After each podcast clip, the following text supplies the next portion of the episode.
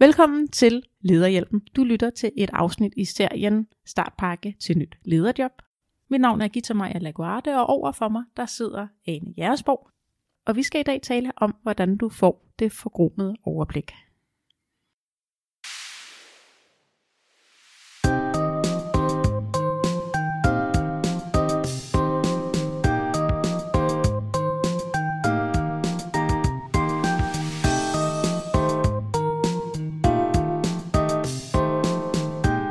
Når du overtager ansvaret for et nyt område, så er et rigtig godt sted at starte, det er at tale med din nærmeste chef. Så hvis ikke du allerede i forbindelse med din ansættelsesproces har et godt indblik i, hvad din vigtigste succeskriterier er, så er det nu, du skal gøre det. Så skal du banke på ind hos chefen og sige, hør her chef, hvad er de tre vigtigste succeskriterier for mig i det her job? Og det, der er rigtig interessant, det er selvfølgelig, hvad chefen siger, men det er først og fremmest, hvad er det, der ligger top of mind hos din chef? Nogle, de vil kunne med det samme have tre meget præcise, velformulerede, relevante succeskriterier for dig i dit job. Det er idealsituationen. Men virkeligheden, den kan være, at du møder en chef, som har et eller andet problemstilling, der fylder rigtig meget hos ham eller hende, og derfor kommer den til at være det første, der bliver sagt. Det kan også være, at din chef har nogle fuldstændig urealistiske mål om, hvad det er for nogle øh, succeskriterier, det har. Det skal vi selvfølgelig helst have fundet ud af i forbindelse med rekruttering, men virkeligheden er bare, det er i hvert fald min erfaring, at, at meget ofte, så har man ikke nødvendigvis haft en meget præcis snak om det. Og, og derfor er det jo faktisk også vigtigt, at du selvfølgelig lytter til, hvad det er, din chef siger, fordi det er det, du kommer til at blive målt på. Det er det, der kommer til at have en, en betydning for din succes. Men det er også vigtigt, at du faktisk er klar til at give noget pushback på, hvis du nu får at vide, at du skal bygge en uh, rumraket, der kan flyve til Mars uh, inden den 1. marts. Så er du også nødt til at række på den op og sige, det er altså bare ikke realistisk. Den når Men, kun til Nørresnede. Ja, den når nok kun til Nørresnede, hvis den overhovedet bliver bygget færdig. Så, så start egentlig der med at få at vide fra din chef, hvad er det, han eller hun synes er det aller, aller vigtigste. Fordi så har du et afsæt for, hvad du også skal kigge efter, når du skal have det her forkromede overblik. Og hvad, hvad gør man så? Ja, så skal man jo øh, grave lidt dybere end det. Øh, fordi selv den bedste chef ved jo højst sandsynligt ikke alt. Altså, det er jo, øh, det er jo vigtigt at også huske sådan helt reelt, at den leder, du kommer til at få i dit nye lederjob, sidder jo i et andet sted end en organisation, end du kommer til at sidde ind, og end dine medarbejdere. Og det betyder, at din leder ved ikke alt. Så du får din leders vinkel og prioriteter ved at høre, hvad er de vigtigste ting, som, som, som er for dig. Men skridtet derefter, det handler jo så for dig om at, at forstå, hvad er dit domæne? Hvad er det for et område, du sidder med? Hvad er det for nogle opgaver og ansvarsområder, øh, der ligger inden under det, du skal arbejde med, ud over øh, det, som din chef måske har fortalt dig på, på de møder, I har haft. Og hvis du er heldig, så har du en, øh, en du tager over fra, og en overleveringsperiode øh, i den bedste af alle verdener med et par ugers overlap, så du kan sidde side om side med den forhenværende chef. Og, ja, eller bare i hvert fald have mulighed for at snakke med vedkommende. Ja, få noget ja. information om, hvad er det, hvad, hvad skal jeg forvente? Hvad kommer der nogle, er der nogle spidsbelastningsperioder? Er der nogle rapporteringer? Er der nogle store kunder, som jeg skal være særlig opmærksom på? Eller nogle vigtige deadlines. Det kan være, at, du, at, at der ligger en eller anden kritisk deadline nogle få uger frem der er det jo virkelig vigtigt, at du, at du, at du kan have kendskab til den med det samme. Ikke? Ja, og, og det der er sådan lidt særligt, når du starter et nyt lederjob, særligt hvis du også har skiftet øh, organisation, altså så er du også ny, ny i organisationen, ja. ja, at der er rigtig meget, du ikke ved. Så Nej, det er faktisk her, det meste, typisk. ja, den, den, her, den her proces, den handler jo så om at få kortlagt det, du ikke ved.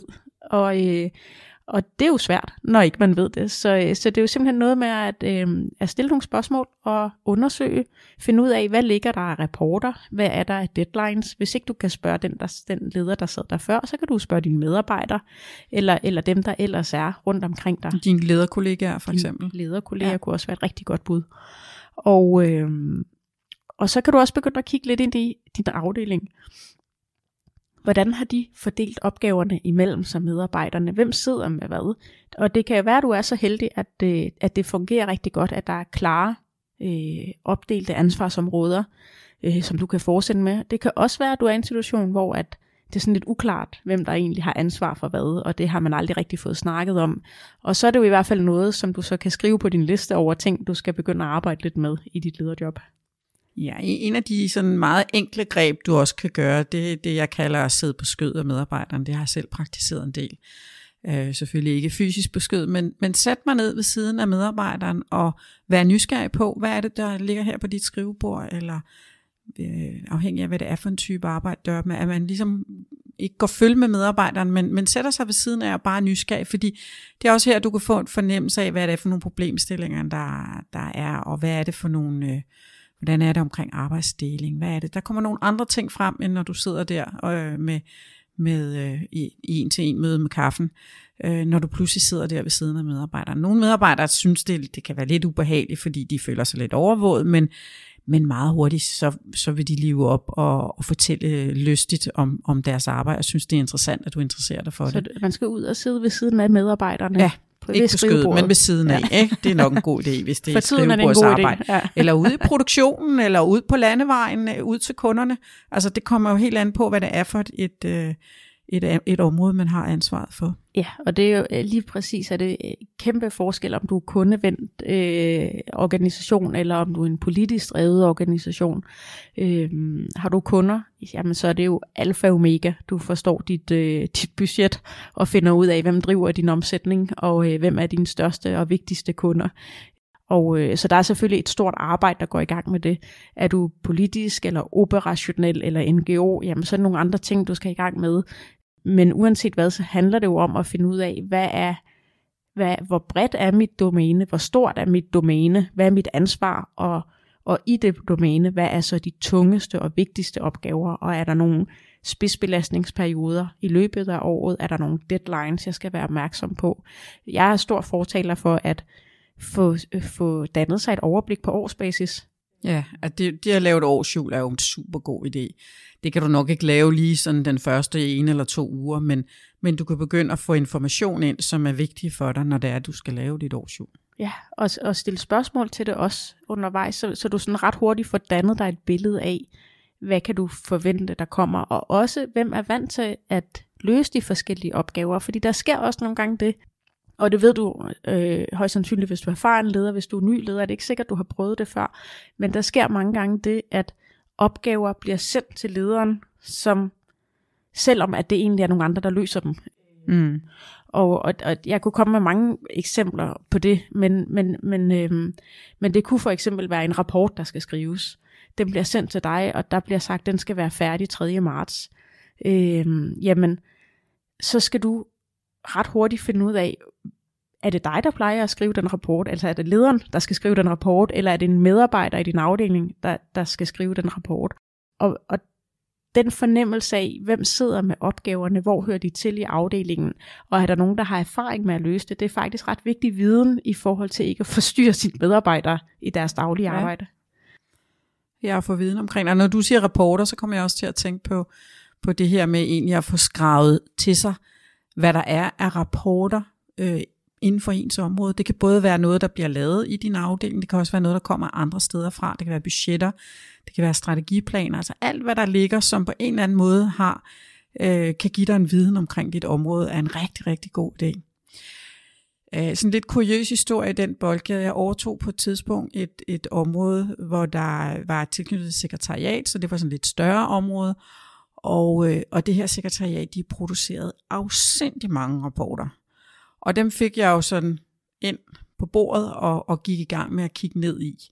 Øh, og de gav mig sådan umiddelbart en rigtig god fornemmelse af rigtig mange ting. Men jeg kunne altså også konstatere, at 70% af dem, 75% af dem, de var totalt overflødige. Så der fik jeg sådan skabt lidt chokbølger i organisationen, eller i hvert fald i sekretariatet hos dem, der lavede de her rapporter, at jeg kunne sådan set godt nøjes med de 25. Og det er jo også en del af den der proces, det er jo også at få mulighed for at få luet ud i nogle ting, som måske har at bare har overlevet, fordi sådan har det været i mange år. Det er jo også det, du kan, øh, når du kommer ind som ny leder og med friske øjne. Ikke? Hvordan fik du sagt det? Det kan jeg faktisk ikke huske præcis. Altså jeg tror, jeg fokuserede på at sige, det er det her, jeg har brug for. Det er det, jeg gerne vil have I fokuseret på. Altså så det blev sådan lidt fremadrettet. For mig var det jo ikke vigtigt at kritisere det gamle. For mig var det egentlig vigtigt at sige, det er det, jeg har brug for, for at kunne lede det her område.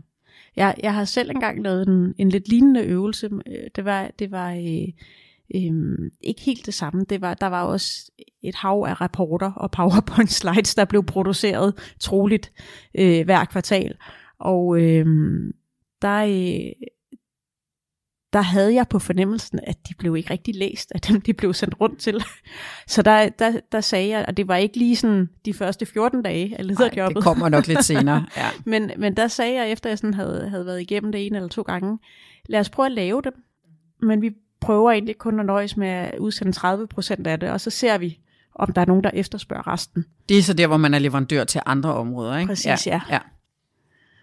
Og det var der ikke. Altså det, det, det var, jo, jeg tror, der var en enkelt eller to, der så blev efterspurgt, mens at, øh, at resten det, det var det, faktisk... Det er en ret effektiv metode i virkeligheden til ja. at få ryddet op og gøre det der, og se Men, om der er nogen, der overhovedet reagerer. Ikke? Det viser jo også, at mange gange så bygger tingene op. Øh, man skal passe på som ny leder, ikke? lige med at gå ind og, og rykke. For, man skal i hvert fald være ydmyg i sin tilgang til det. Det var også derfor, jeg spurgte ind til, hvordan stillede du det spørgsmål. Øh, øh, for man skal selvfølgelig også have en stor respekt for, at nogle gange bliver tingene brugt af andre end en selv. Ja, øh, selvfølgelig. Selv, selvom man ikke ser det.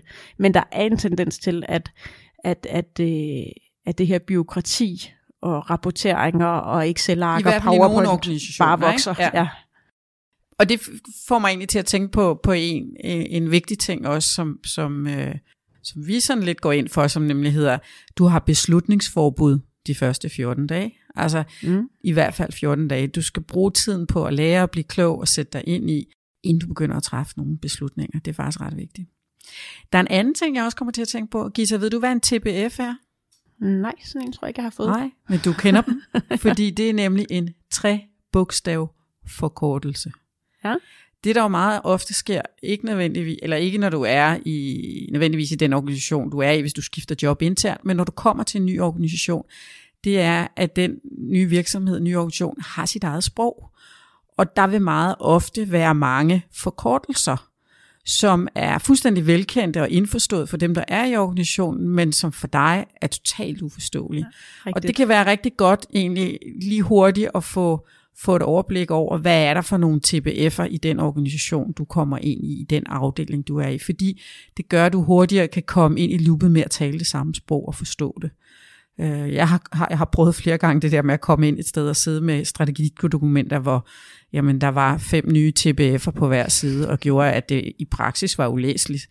Øh, så det der med at komme ind i, i sproget, øh, er også en del af det at sætte sig ind i sit område. Ja, så hvis vi skal opsummere lidt, øh, så skal du øh, få det for med overblik, og det skal du gøre ved at... Øh, at undersøge dit område, være nysgerrig, spørge ind til forkortelser, øh, succeskriterier, og, øh, og også prøve at sætte dig ind i, jamen er de opgaver, der så er inden for dit domæne som leder, hvordan er de fordelt ud på dine medarbejdere, hvem laver hvad, og, øh, og så lige så stille, så vil du også begynde at få en idé om, om det giver mening, øh, eller om der måske øh, er noget, som du skal ændre hen ad vejen. Og om der er kritiske leverancer eller deadlines. Absolut, ja.